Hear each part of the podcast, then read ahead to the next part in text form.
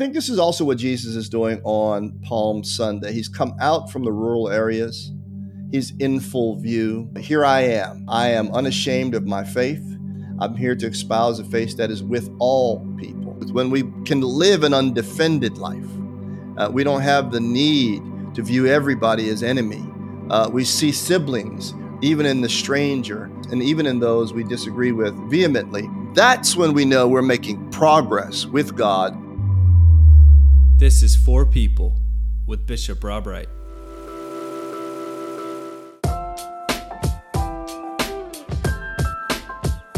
Welcome to For People with Bishop Rob Wright. I'm your host, Melissa Rao, and this is a conversation inspired by For Faith, a weekly devotion sent out every Friday.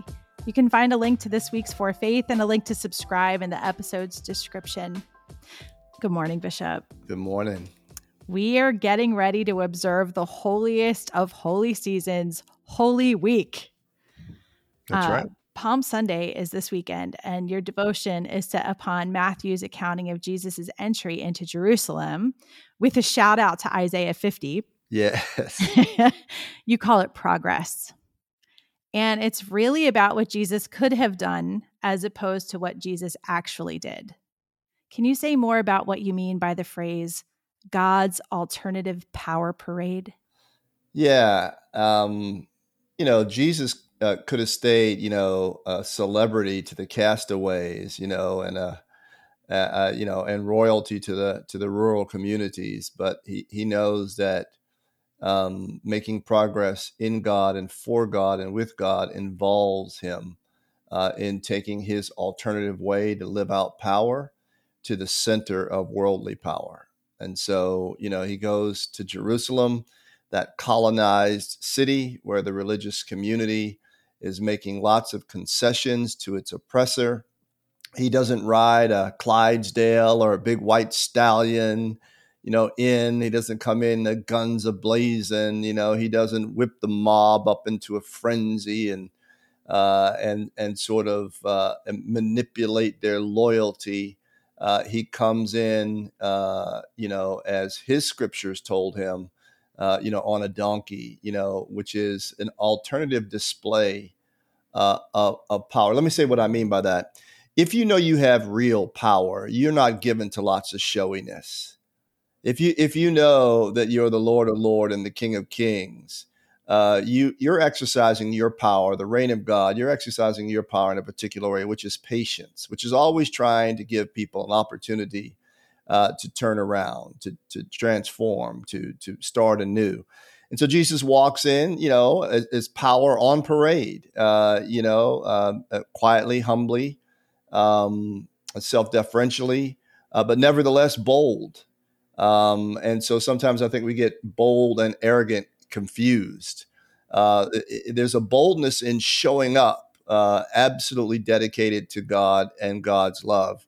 Uh, that's a real boldness that the world needs. Um, you know, it's no wonder that Dr. King was committed to nonviolence, even in the face of radical violence, because he realized that uh, love ultimately was the real power. And so, uh, while some people need to make all kinds of, uh, of, showings out of their own sort of megalomania and, and, ego, there's a quietness to Jesus coming into Jerusalem, uh, even though the crowds are, are, praising him and singing Hosanna. There, there's a quiet self assurance uh, that is really anchored uh, to knowing who God is uh, and what uh, and and that God will ultimately have the final victory. Hmm. So, for those interested in in applying and integrating spiritual truth with their lives, how would you describe what bold faith could look like today? Yeah, well, you know, first of all, you know, you cannot describe a vacation you've never taken, right? so, so I, I, think before we start talking about parading and displaying, you know, what is what is upstream of that is is Jesus's actual relationship with God, right? And so, so Jesus comes boldly into Jerusalem, uh, not in any kind of of, of uh, uh, superficial uh, performance to something he's only adjacent to. Uh, he is living with God. He is God, we would argue as Christians. Uh, he knows the contours of reality. And so he, he can he can come into a place and stand in his own feet certain of, you know, what are those two irreducible truths that God alone is God and that uh, we are to love neighbor uh, as we would have ourselves to be loved. And so, and so when when you when you're there, when you've done your work, you're doing your work, you're trying to live that out. You can go places differently. You know, the older I get, the more I realize that you know um, it's really about the spirit in which we we sort of live and move. It's about that spirit, and so you know he quotes. I, I mean, we quote Isaiah to sort of accompany Jesus into Jerusalem, which is is that you know Isaiah says I, I, it's the song of the servant I've uh, I've set my face like flint, which is is that I I am determined, uh, and I realize it's a it's an eyes wide open statement. I realize the tough season. I realize the hardship. I realize the, the suffering, and nevertheless, I'm betting on God. I'm with God. I'm sticking with God.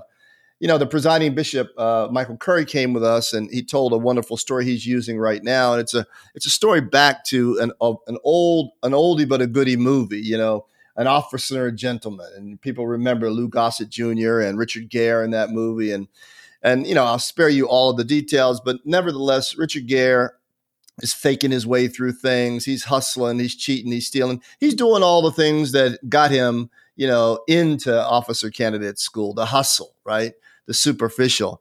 And and Lou Gossett Jr. sees him a thousand miles away, and he knows that he's not going to participate in his BS, right? And so as as the story goes on, finally they get to that great showdown, and the showdown really results in the fact that uh, Mayo, uh, Richard Gere's character, uh, finally says, "I got nowhere else to go." I think Jesus can walk into Jerusalem because he knows that there's no other real power in the world. Uh, there, there are temper tantrums uh, that we sort of that we sort of uh, uh, uh give flattering names to political uh, temper tantrums and bigotry and, and so on. But there's only one real power that's going to be enduring. And Jesus is standing in it. he doesn't need a Clydesdale or a stallion. A donkey will do him just fine uh, because he knows that he knows that he is power.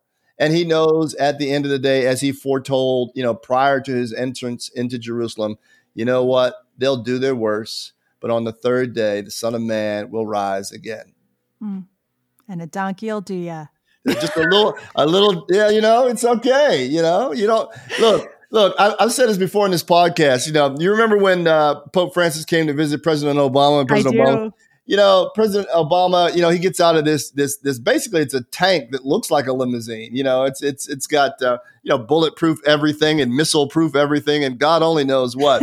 and and Pope Francis on the, you know, uh, President Obama comes out and he greets he greets uh, uh, Pope Francis and Miss, uh, Mrs. Obama greets, uh, you know, uh, uh, the Pope.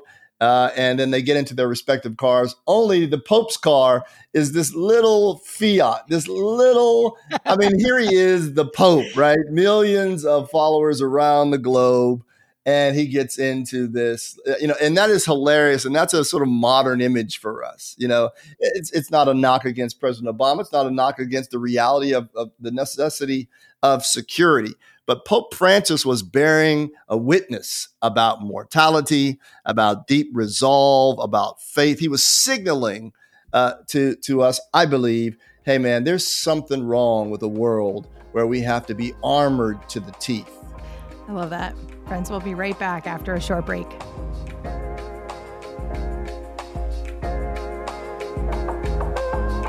Hi, listeners. Thank you for listening to For People, a space of digital evangelism.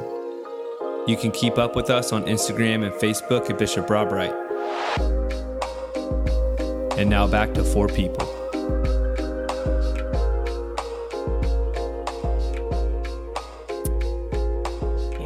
Back. Bishop, last week, as a part of your Lenten series, we talked about Jesus being the difference between life and death. And our conversation on top of the couple of sermons I listened to uh, throughout this week uh, have stuck with me. Um, my wondering as we approach Holy Week is this To what do we need to let die, or to what do we need to die so that new life may emerge? Yeah. Well, you know, it's a it's a very personal question, and I always try not to do other people's work for them. you know, and I always want to sort of invite people to to find the courage to really to to you know sort of square up to those questions. The truth of the matter is is that, um, you know, we've we've picked up habits along the way, uh, and and the reason those things have become habits for us is because they have given us some forward movement um, in life. They they have been you know they have they've delivered some some goods to us, some value to us. And this thing about living with God is, is that as we live with God, you know, we have to continue to reflect on how we got to where we are. And and and is my mind, as I like to say, is my mind and my behind, my Sunday, is my Sunday singing in line with my Monday living, right? And and here's the good news about Lent and Holy Week and just this wonderful relationship that you and I can have with God, can have with Scripture, is is that there are things that we all need to take off you know and and and and so what i want to do is just invite people to think about that. Um, uh, some of us are armored up to the teeth not not um, not in terms of weapons or uh, but but you know in terms of uh, uh, the calluses that have come from painful episodes in our lives and uh, we've walled ourselves off which is uh, you know i guess practical for a season but at some point we become prisoners uh, of our own sort of walling off. And so we don't get to enjoy life. We don't know trust, and uh, and love becomes uh, more like courtesy and pleasantry. And so and so I think that we all need to do some dying. Um, I think this is how life goes. And you know, there's this notion of living with God is taking things off, uh, you know, and being as bare uh, as we can. And I think this is also what Jesus is doing on Palm Sunday. He's come out from the rural areas. He's in full view. There's no hiding. You know, here I am. Uh, I am unashamed of my faith. Uh, I'm not here to espouse a faith that's over and against people. I'm here to espouse a faith that is with all people, uh, even those who would do me harm, even those who would do me injury. And so, so I, I think, and, and, as we've seen from all the great mystics and teachers, uh, that is a truth. That is a spiritual truth. When we can live an undefended life, uh, we don't have the need to view everybody as enemy. Uh, we see siblings, even in the stranger, and even in with those, and even in those we disagree with vehemently. That's when we know we're making progress with God, and I would say for God, and I would say in God's world. Hmm. Well, you said sometimes faith can become cerebral, stoic, self serving, or sedentary, but faith alive is about progress in God, for God, and for the world just to summarize what you literally just said. and you used Howard Thurman's quote, keep alive in me the future look, the high hope. And it really got me thinking about how um, how sometimes we're so quick and, and so many people, including myself sometimes, um, churches are still struggling with a sense of toxic nostalgia lamenting the days of old and unable to get out of a critical and negative cycle of blame and shame for how things are right now declining in many in many places um, and they want what used to be and yet easter is right around the corner so i'm wondering if you have any wisdom to share on that being stuck in the past yet needing to move forward and make progress. Yeah, I have no wisdom about all, all this. I mean, I, am sitting with these ideas as as you are, and as many as many uh, you know sort of are. I I know that uh, nostalgia is also a place where we hide from the facts on the ground that things are changing. You know, I I, I uh, you know being a, a man of a certain age, you know my my first sages, my first poets were R and B singers, and uh, you know when I think about what you've just said, I think about Stevie Wonder uh, and this wonderful song called "As." And if you you've ever listened to the song called "As," A S, you you just ought to because I tell you, he he paints such a musically thick and rich picture of the Book of Revelation, uh, and uh, without using any of those words. But he says this. As today I know I'm living, but tomorrow could make me the past. But that I mustn't fear, for I know deep in my mind the love of me I've left behind, because I'll be loving you always. What, what he's saying is, is that even in that is an invitation to progress, right? because to, to be bound, paralyzed by toxic nostalgia, and who gets to decide if it's toxic? But it, toxic nostalgia, it is to continue to keep yourself at the center.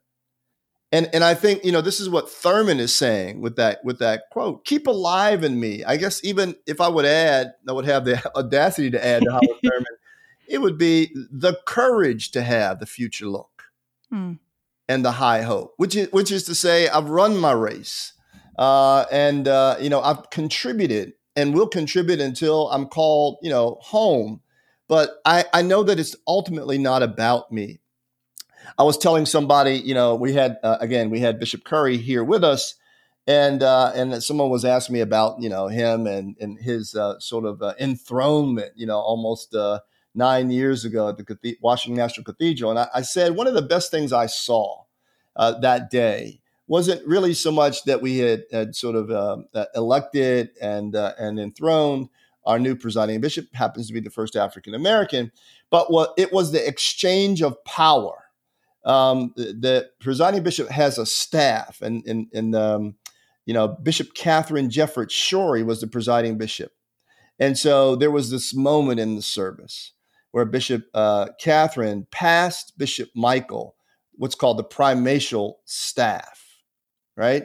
And and in that moment, he becomes, you know, the presiding bishop. Symbolically, the torch is passed.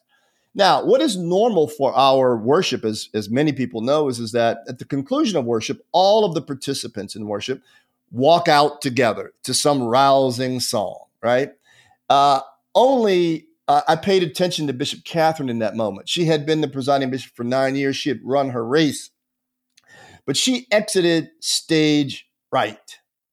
And it was only Bishop Michael who walked out of the uh, of the Washington National Cathedral to applause and well wishes and joy and singing, etc. But I, I noticed how graceful, how graceful uh, her exit was. And I think this is what Stevie Wonder is saying, and I think this is what Howard Thurman is saying is, is that, you know, the future is coming, and for that I mustn't fear, right? I mustn't fear. I, I must play a positive part. I must uh, sow into the future as best I can. I must participate with God in God's future. Thurman says another place in that same prayer, God is on the side of the future. It doesn't mean that God disparages what has what was. He understands that the future is standing on the shoulders of what was, and God was, and God is, and God will be. And so, what we're really talking about, I guess, uh, back to your real question, which is, is that what do we have to die to? So we have to die to ourselves being at the center and find ourselves beside God and beside neighbor. I think that's the best configuration for us. I love that. I, I, guess that's kind of what the prayer is keep alive in me that God is alive rather than our own ambition or our own self righteousness or our own whatever, because I don't know if those things are at the center. How can God be truly alive if we're not permitting God to do God's thing in and through us? Yeah, you're just yes, exactly. You know, and, and here's the thing: God will be alive whether whether we get over ourselves or not. That's right. But, but here's the better here's the better question: is is that do you really want to be frustrating God's grace? don't, don't don't you want to be with God? Don't you want to don't you want to enjoy you know partnership with god. Yeah. do you do you want to be at odds? And of course nobody I, I don't believe people wake up in the morning and say you know today's my day to really sort of thumb my nose at god and god's purposes. But you know, you know we do it sometimes uh, unwittingly and sometimes we do it consciously. Sometimes we do it for selfish gain and selfish ends sometimes we do it because uh, we're not sure god is god anyway. And uh, you know and so why not right? And uh, you know and sometimes we're just stoking the flames of our own ego but but for those of us who, who are really thinking about these matters, why wouldn't you do everything you could uh, as a sign of ultimate worship, worthship, worthwhileness, to say, hey, God, it's your world. It's your cosmos. You created me in your image, uh, me and all the people, even that I disagree with. Uh, what can I do to get alongside you? And, and I think, you know, all this bundled up uh, has something to do with Jesus entering into Jerusalem he, he could have been a local phenomenon. Uh, and he could have stayed out there and healed uh, healed the sick and and uh, gives sight to the blind. But he knows ultimately that he's got to go to Jerusalem. Uh, Dr. King knew he had to address the nation uh, Desmond Tutu knew that he had to me- have a meeting with the, the with the then presidents uh, of of South Africa. Uh, we know that there are moments for all of us when we've got to do the hard thing. Um, we've got to have faith. We've got to realize that God is with us and God is for us, uh, and that God would not let us be put to shame, as Isaiah says. And so, as I say, you know, a real faith, an alive faith, is one part Scripture you know, a deep and un- a deep understanding of, of who God has been to people just like us uh, in the uh, millennia before us. In our tradition, what have we learned about living with God? Uh, and also, uh, one part humble experiment. Mm. Well, Onward and upward, Bishop. Onward and upward. Amen. If I haven't told you lately, I am grateful for you. Thank you. Right back at you. And listeners, we are grateful for you for listening to For People. Be sure to follow us on Instagram and Facebook at Bishop Rob Wright. Please subscribe, leave a review, and we'll be back with you next week.